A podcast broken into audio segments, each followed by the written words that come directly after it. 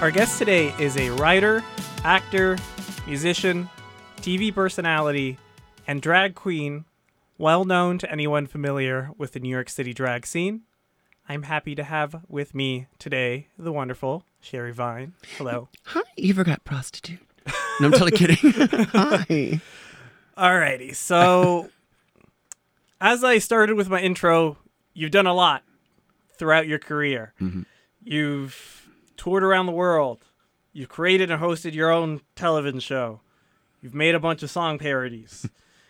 uh, and way more than that. Of all your accomplishments so far, which are you most proud of and why? Wow, that is, wow, you're going right into it. That's hard to say. There's so many, um, I mean, I've been doing Sherry Vine and drag for twenty-eight years, and so it's a long time, and I feel like I've put everything into kind of chapters. And so when I first started in the nineties, it was like my theater company. There's that chapter, Theater Couture. Then YouTube came, oh, sorry, then I moved to Berlin for three years. There's that chapter, Living in Europe. Then I started doing parodies of you on YouTube, and there's the YouTube chapter. And now I'm into a new chapter. So it's really hard. I mean, in each chapter, there was something that was like a dream come true. Like in the theater chapter here in New York, we did all our shows at P S one twenty-two. Mm-hmm. And one of them got picked up and moved off Broadway. And that was just like a dream come true. Because I'm like, oh my God, we're off, off, you know, we're off Broadway mm-hmm. doing a show that's hours. Yeah. And so that was really special. And then um, the YouTube stuff, like certainly the Bad Romance parody was like the first drag video to go viral. And Gaga loved it. And that was just opened the doors of, where I was traveling a lot and performing in big cities, it just opened it on a much larger scale, which seems so kind of like not such a big deal now because of Drag Race. Mm-hmm. But back then, before Drag Race, it really was kind of like, oh my God, I'm going to perform in Des Moines or whatever, you know? Yeah. Okay. And then I guess since you mentioned that you kind of break up your career into chapters, is there any one chapter that you found the most difficult? And if so, why? Well, um, they all kind of became difficult in their own way. It's interesting. I feel like there's a peak, like you're doing something and it peaks and you're like, this is the what I, this is the dream. And then what becomes challenging and difficult is maintaining that or accepting that it's time to move on. Is really difficult. That of like, okay, am I beating a dead horse? Like with YouTube is a perfect example. I used to put anything up and it would get hundreds of thousands of views. And now I put something, it gets like two thousand because mm-hmm. it's so saturated. And yes, okay, one, I'm doing similar, like they're just stupid, silly, nasty yeah. parodies. Okay, so that's they've that's been done. It's been ten years. And number two, it's so saturated, like everyone's doing it. And three, there's certain drag queens that have raised the bar, like Willem or Alaska, because they have the resources to make a video that looks like a one hundred thousand dollars video. Yeah. And I do not. So it was just kind of like time to, I really didn't want to let go. I was like, no, let's keep going. Keep. And I was churning them out. And then I was like, you know what? It's time to do something else. So the hardest thing I think for me is that letting go and moving on. Gotcha. So you mentioned that you did, um, I think you said three years in Berlin? I lived in Europe for almost four years because I spent um, about four or five months in Barcelona. Mm-hmm. And then I lived in Berlin for three years. So how would you say the drag scene in, in Berlin compared to, let's say, like New York or L A? Well, at that time, certainly, again, um, I mean, I reference Drag Race a lot only because it has changed the game so much. Yeah. But um, certainly back then, the difference would have been that in Germany, especially in Berlin, drag is a legitimate art form. That it's, you know, government subsidized and... Um, the people that go to the show are gay, straight, and everything. It's not marginalized or ghettoized at all. It is really a legitimate art form and you're taken seriously as an artist. And I felt that the United States was definitely behind in terms of that. Um, they just have always had it in their culture. And even in Great Britain, you've got like Dame Edna or Benny Hill and all these, you know, that did a lot of drag. It was just kind of like, okay, people in their mind weren't thinking it.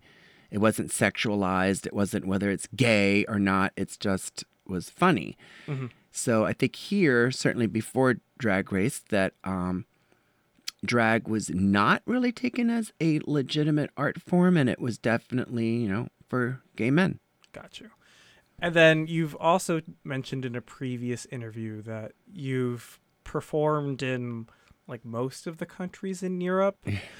Is there any country in particular that surprised you either in audience turnout or just a sheer excitement and energy for drag? Yeah. Um, some of the best times I've ever had have been performing in places that don't really have drag, um, or it's very new. It's not necessarily safe. Mm-hmm. And um, like I was performing somewhere in Europe and I got an email out of the blue from this guy that owns the only gay bar in Zagreb in Croatia. He's like, oh my God, we would love to have you come and perform. I'm like, oh my God, that'd be so cool. And he's like, we don't have any money. We're a tiny little country, little bar. We don't have a lot of money. We can't pay you what you usually get paid. And I'm like, honey, pay for the flight and the hotel and I'm coming. Mm-hmm. And they did. And they treated me, meaning the owners and the the people in the bar, it was packed.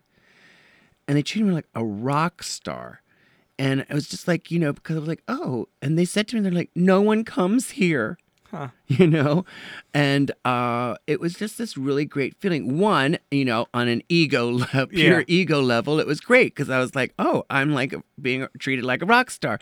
And on the other hand, I felt like this is really important because they need this yeah. and they don't have um, a lot. Of, it's still very shaky to be openly gay in a lot of countries. I've done a lot of shows in Estonia.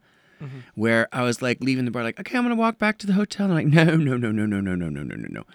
We will drive you. I'm like, it's right across. They're like, no, no, we're gonna drive you.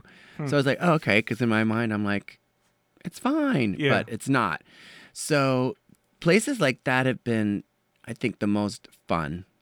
Gotcha. When I I always have to remind myself that when when I make decisions based on things that I really want to do, I'm going to have a better time than when I make decisions based on money. And then you, you touched on this, that there's a lot of younger people getting into drag now because of Drag Race. And I think because of that, there's also a lot of people that are curious about getting into drag.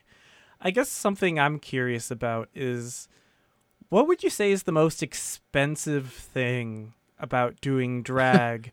And is there anything that surprised you when you started doing drag about like, oh, wow, I'm spending a lot of money on this. I never thought I would have to. Look, there's there's so many different ways to do drag, and there's so many different types of drag, and there's definitely no right or wrong. I mean, I went from being total secondhand drag queen, where like everything I wore was either given to me or in Goodwill, mm-hmm. and the makeup also was given to me or, you know, a drugstore, and so it doesn't have to be expensive at all. And I th- was just recently, maybe in the last like six or seven years, where I was like, if I want people to kind of treat me differently, like um, as someone who's been around a long time, mm-hmm. then I need to look the part. Yeah. And that's when I really started to be like, okay, I'm, I don't, I'm, cannot sew or do hair. Mm-hmm. And so I have things made. Um, and the things that I'm having made, I couldn't make. Please, these are people who've spent thirty years yeah. at their craft. So why would I even pretend that I can do it? I can't. And so like uh, this dress I wore last summer to open for Bianca Del Rio, I needed, I was like, it has to be a showstopper. And it was sickening, stunning, gorgeous. My friend David Dalton-Rimple made it. But it cost a a lot of money, but it looks like it cost a lot of money. So there's no right or wrong and everything, but I just was like, okay, I've been doing this for thirty years. I need to like walk in and look. I want to look expensive. If you're going to ask for a lot of money or for people to fly you around the world, then look good. You've talked about that you've been in the scene for quite a bit. And I think there's a lot of things that people would point out have changed for the better. However, do you feel like there's anything that has changed for the worse? And if so, what and why? No, I mean, I do get asked this question a lot, and I have thought about it and talked about it with other queens of all ages. And it's, um... It's interesting. I don't know if I could say for the worse. Are there better? I mean, it just has changed, mm-hmm. and your choice is either to evolve with it or not. Mm-hmm. And if you and I've seen a lot of queens who I think are amazing and talented, but just aren't don't have the capacity to evolve, and so it becomes very difficult for them. And um, I think that that is uh, the thing that you just kind of always have to ask yourself, like, kind of be aware of what's going on. What's happening and how am I going to fit into this Got without changing what I do? Got you. And then are there any changes or innovations that you'd like to see in the drag scene? And if so, what and why? Well, the funny thing is I kind of wish gay bars would treat drag queens better. The hmm. way that it's kind of changed. It used to be the gay bars were like, treated you like, you know, you were special. And now I feel like a lot of them treat, you know, the bartenders like they're the star, which is great. I mean, they're they're bringing money, but, you know, I don't know. I don't want to sound bitter or anything at all because I'm not, but it's just been my experience in some of the gay bars in different cities, especially big cities. They really treat the queens like they're doing them a favor. Huh. And straight bars, on the other hand, treat you like you're a goddess. So a lot of them, not all of them. And I'm just generalizing. So I was kind of like, when I moved to L A and I stopped working in bars so much, and I was just doing a couple of them, I was like, wow, they don't really treat the girls here very well. Mm-hmm. They don't seem to appreciate them. Like, no drinks and none of this. I was like, oh, okay. Well, when did that change? Yeah. Why do you think that there's a distinct distinction in treatment, generally speaking, between straight bars and gay bars? I don't know if it's because it's like the shiny new toy for straight bars. And they're like, oh, we love drag queens now. We want a drag queen. And certainly like you go do a brunch show, a drag brunch show, and it's like, you know, ninety percent straight women. Yeah. You know, I'm like, there are no gay men here. Mm-hmm. And so that's great. Fine. And they definitely treat you a little like you're special, like you're the unicorn, and the gay, maybe not so much. I mean, like, again, I'm generalizing, and I can see someone listening to this thinking like, God, who's that bitter old bitch? But uh, and I'm not. I'm just saying, you know, there were a couple bars I went to recently to perform where I was like, sh- like, uh, I didn't know if it was a joke or not. They're like, wow, they're really treating everybody, the girls, like not nice. And I don't know, maybe it's because now there's eight million drag queens yeah. that they're like, well, screw you. You don't want to work here. I got this girl over here who'll do it for a cab fare.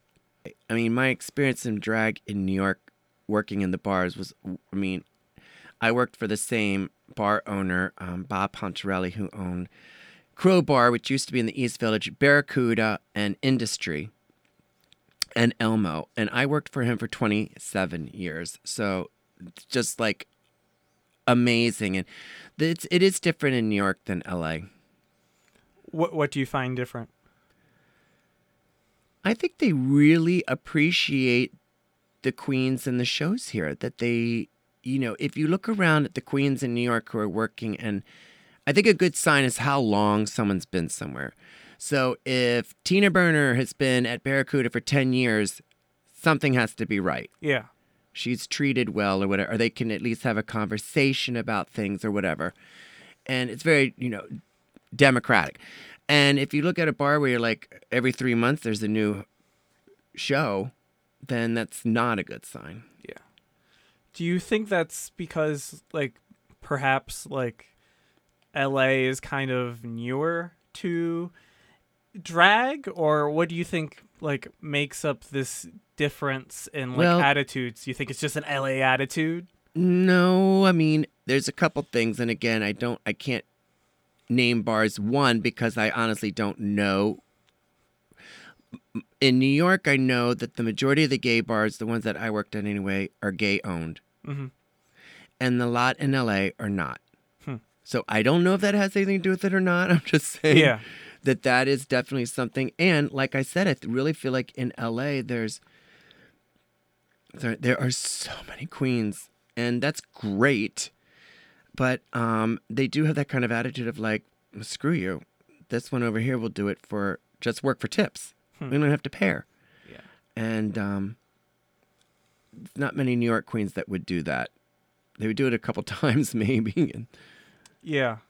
It, it, it's, it's interesting just to hear most of the people that we've interviewed have started in New York or made their career in New York. And they, they always talk about how like, there's something about a New York queen that's different, and it's and it's almost always because like almost a consistent answer we've gotten is like you like have to be like if you're making it in New York, like you're good enough. Like there's Well, I always say there New York's not a small pond.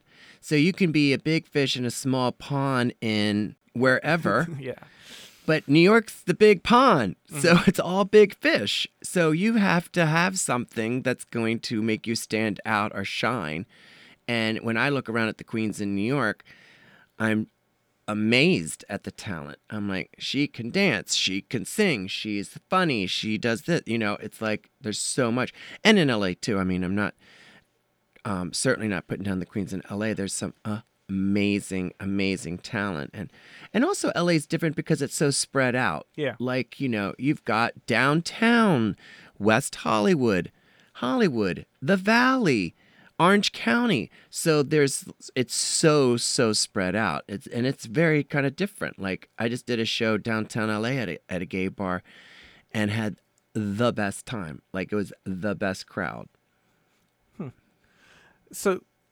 I guess to talk about something about a bit about drag as a whole. So I think nowadays people that got into drag through Drag Race tend to associate like lip syncing is the thing drag queens do. You're a singing queen.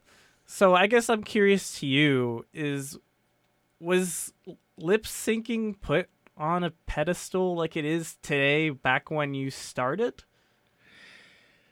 Well, when I started, and I'm s- certainly not taking credit for it at all, but it was this renaissance. There was this moment in nineteen ninety-two in New York when I first moved here where there were these queens singing live, and you didn't see that in New York so much. You really didn't. But like Joey Arias, mm-hmm.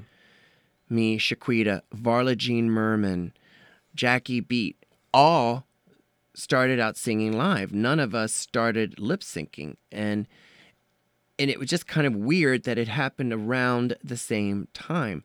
And when I came to New York, there were gay bars here where they were like, no, period, you cannot sing. Hmm. Like they were not interested. Maybe they had heard me sing before and they were like, no, you can't sing live. But um, it was... Uh, It really kind of took a while, and then there was this big boom with parties like Squeeze Box, which was a live like gay rock party, and the queens would come and sing with a live rock band, and it was so thrilling. And then I did uh, Bardot with Joey Arias and Raven O, which was live singing, no lip sync. So it really was this kind of uh, different thing. But then you had places like Boy Bar where it was lip sync, but those queens, I mean. I would never, ever say that one is better than the other, because there are queens that can lip sync like it's this other out-of-body experience, and it's not, uh, it's amazing, and I can't do it. Mm-hmm. You know, Princess Deandra, Sweetie, there were these queens that just like can lip sync where you were just like, you feel it. Um, yeah. Gotcha. So, um... let's see. Uh, if I've had many people say, please lip sync, Sherry. Well, I meant you, you're still doing it. So, yes. uh, if you didn't end up doing drag, what do you think you would have done career-wise? I would have been an actor. I mean, I consider drag acting for mm-hmm. sure, and Sherry Vine's a character, but I was definitely on the path of a traditional acting career and doing well, and just completely jumped tracks and started doing drag. I just felt that that's what I was meant to do. And I can look back thirty years later and say that um, I definitely am doing what I'm supposed to be doing. Got you. Do you ever find anything limited about having a drag persona, being a character, I suppose, or having a character? Or do you ever find anything about li- limiting about drag in general? Um, not so much anymore. I think it used to be limiting, like I said, because it wasn't considered a legitimate art form. I remember going in, I was I was recording some original songs. This was like in the mid nineties. And I actually was able to get meetings with all these different record labels, and I would go in and they would literally look me in the face and just be like, we've got one, mm-hmm. meaning RuPaul. Yeah. No, check, done, got one. So they weren't even, it wasn't even like in their mind that there could be more than one drag queen who sings. Yeah. Like, got it. It'd be the same as like saying, oh, you're a black female rap artist? Got one. Yeah. And it's like, okay.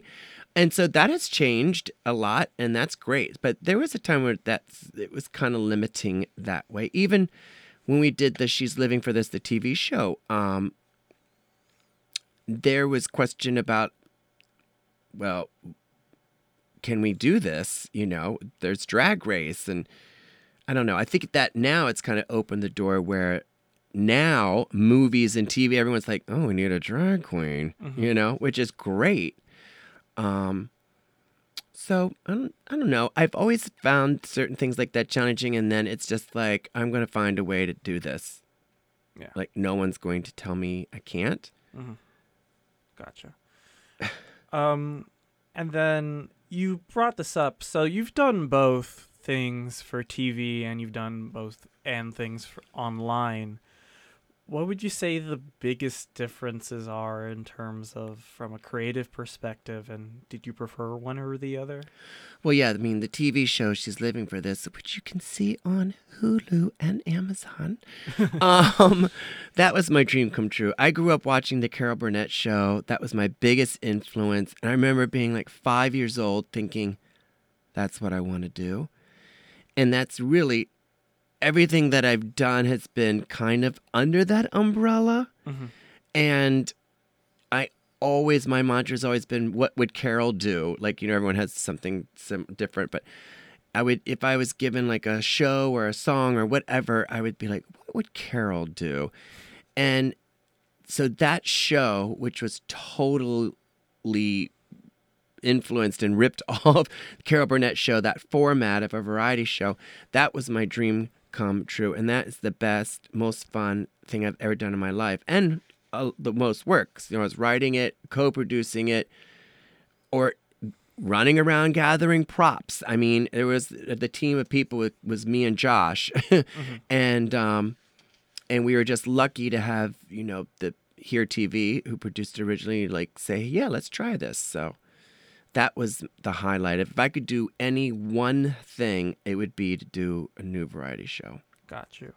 And you brought up that you were influenced by Carol Burnett Show. Or is there any other shows that growing up kind of shaped who you are today? Well, certainly anything like that, like the Cher, Sonny and Cher, the Cher Show. I mean, just the costumes and the looks, and even on the Cher Show where she was like Laverne and these different characters. Yeah. And it was so silly and stupid and gorgeous and everything at one time. And it was like, that's what I want to do. Got you. And then uh, two last questions. Um, so you're a multi-talented individual, as, we, as we've talked about. Are there any talents that people might be surprised that you have? I wish I was, I I play the guitar kind of like as a hobby. I just, it was one of those things where I was like, my entire life had said, oh, I wish I could play a musical instrument. And one day I was like, I'm going to take guitar lessons. But I've only played it live like two or three times. And so I kind of wish I was better at that. I wish I could dance because I cannot at all. I don't know. I mean, I can't draw. I'm not that kind of an artist at all. I don't think I have anything that people haven't seen. Yeah.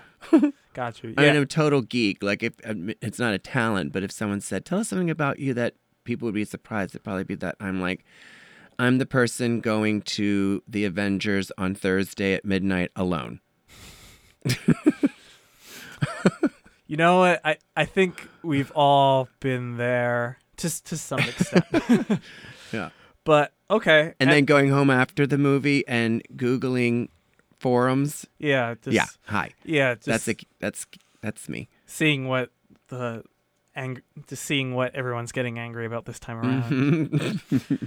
um, I, you kind of answered this, but yeah, is there anything that you wish you had like the skill for, or something that you've tried to do but never had the knock for? I mean, I'll try. I would rather. I've always been a big advocate of trying something and making a fool out of yourself, and as opposed to being too scared to try it. I mean, I've done shows where I've had my best friends come up and be like, yeah, I don't know if that's your thing. I'm like, okay, that's valid and you're probably right, but I wanted to try. Mm-hmm. You know, I'm not a dancer. And I did this show once here in New York where I had like eight dancers, and it wasn't a parody. It was just this original song I wrote, and we, it, the curtain opened, and we started, and people were laughing. And I was like, in my head, I'm like, oh, my God, are they laughing at me? And I was like, no, they're laughing because I have trained them to think that I'm going to do something stupid, that I'm the comedian. Huh. So they weren't prepared to see something. They, they were like, oh, yeah, Sherry, we're going to laugh. And then... So that was the lesson learned, where it's like, oh, what would Carol do? I didn't ask myself, what would Carol do with this? And that's probably not, if it's not set up that way, then that's probably not a good idea. Gotcha. For me. Alrighty. So where can the people find you, follow you, keep track of you if they are interested in what they've heard so far? I live in Los Angeles now, so I'm doing the Golden Girls for the first two weeks of August, and then I'm going on tour, opening for Bianca Del Rio's tour in Europe and London, and then I'm embarking on my first solo show in many years called Hollywood and Vine. And that's, just check out my website, sherry vine dot com. Follow me on Instagram, Miss Sherry Vine. Cool. Thank you so much. No, my God, thank you.